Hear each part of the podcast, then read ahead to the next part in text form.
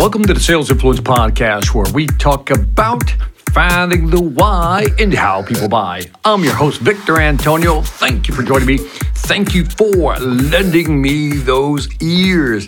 Today, I want to talk about transition zone and then how it applies to customers. So, in one of my presentations, I talk about how, in one study, they showed that department stores leave 10 feet of space in front of the door because they realize that customers, when they walk through the door, need to orient themselves before they decide which way to go. So, in other words, when you walk into a large store, let's say a Target or a uh, Walmart, they leave 10 feet of space at least, minimum, so you can orient yourself to decide which way to go. Now, this is important because they call that the transition zone from the outside to the inside. And I often thought about that as really important when it comes to customers. See, oftentimes while we're doing a presentation, we have to create this transition zone for customers.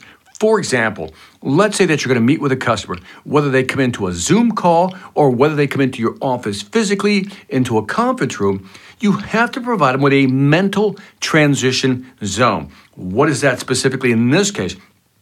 This is where you orient or allow the customer to orient themselves in terms of what's going to happen during the presentation. So, in many cases, we often jump into a presentation. You know, we exchange pleasantries. How you doing? How's the day? How's the you know day going? What do you think of the weather? Where do you live? So forth and so on.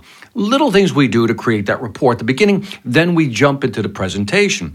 But the transition zone has to be created, and the transition zone in any presentation should be what we're going to talk about and what are the desired outcomes of the conversation. So, for example, if I'm trying to close somebody on a sales training program, I'm going to give them that transition zone by squaring up and framing the following. I'll say something like this I said, before we jump into the presentation, it's almost like opening the door, right? When you're coming in. Before I jump into the presentation, here's kind of the high level view of what I'm going to discuss today. One, we're going to talk about the programs we have. Two, we're going to talk about how they apply to you. And at the end of this conversation, you can decide whether you want to work with me or not. Fair enough, you get the upfront agreement, but that just that little bit of explanation at the beginning is almost like one, a transition zone, but it also sets up a framework for what the discussion is going to be about.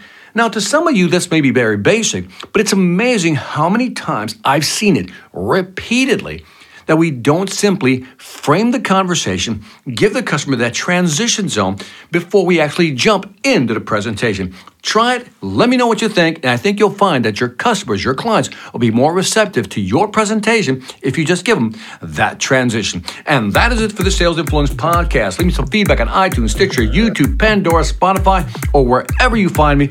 Always like to hear your feedback. Also, if you haven't checked out the Sales Velocity Academy, do so at salesvelocityacademy.com. New programs, new structure, new curriculum. You might want to check it out. Salesvelocityacademy.com. And that's it for me, Victor Antonio, always reminding you sell it ain't hard when you know how. Take care, guys.